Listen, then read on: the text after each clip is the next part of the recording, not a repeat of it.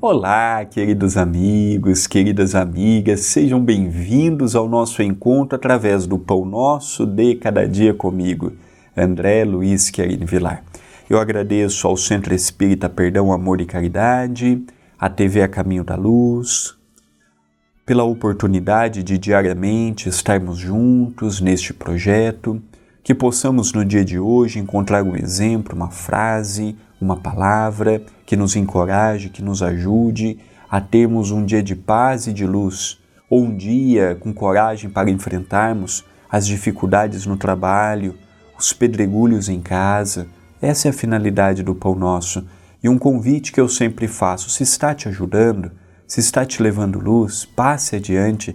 Neste mundo afora, quantas pessoas não precisam de uma frase, de uma palavra, de um exemplo.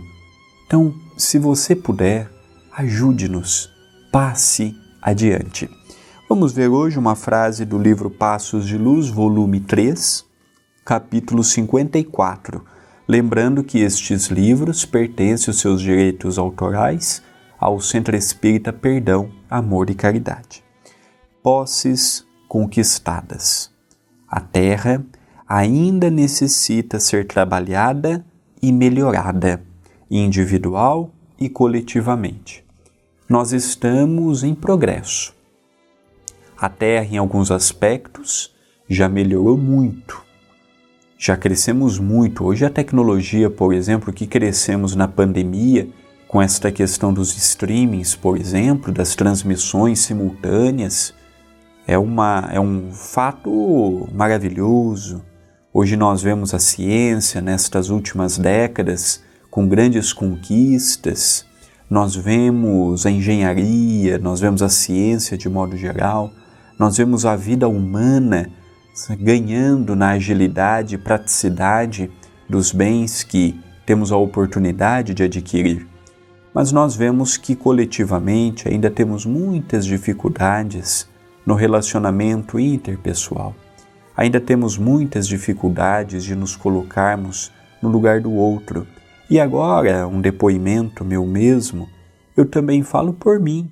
A dificuldade de fazermos o que Jesus nos ensinou, faça ao outro o que gostaria que o outro vos fizesse. Quando eu vejo, eu estou agindo por mim, pensando em mim. E o próximo é secundário, é um pensamento que não caminha junto com o que Jesus ensinou. É um pensamento que não caminha junto com os ensinamentos que o próprio Espiritismo vem nos legando diariamente, para que possamos materializar um mundo melhor. Individualmente eu tenho que ser melhor. Não adianta eu querer que o político seja melhor, que o religioso seja melhor, que o meu familiar seja melhor e eu esqueço de fazer a minha parte. Eu não posso cobrar do próximo sem antes cobrar de mim. Eu não posso idealizar um mundo coletivo melhor sem que eu faça minimamente a parte que está em minhas mãos. Então eu percebo que às vezes nós sonhamos sim com um mundo melhor, desejamos um mundo melhor, mas se eu não fizer a minha parte, se eu não me dedicar, se eu não tiver afinco, se eu não tiver objetivos, se eu não tiver perseverança, a terra por um bom tempo ainda continuará um celeiro de vícios, um celeiro de corrupção, um celeiro de imoralidade, que é o que a maioria das pessoas vibram. E às vezes o bem é tímido demais. Para compartilharmos, por exemplo, um pão nosso, nós pensamos dez vezes, mas eu não penso dez vezes para publicar algo envolvendo, por exemplo, a política.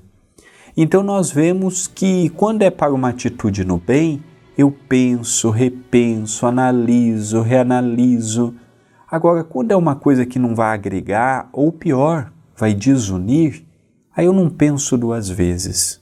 Então nós precisamos conquistar esta paz íntima, precisamos conquistar este autodomínio, como temos visto frases ao longo de toda esta semana, convidando-nos a este autodomínio, autocontrole, resultando numa qualidade melhor de vida espiritualmente falando. Pensemos nisto, mas pensemos agora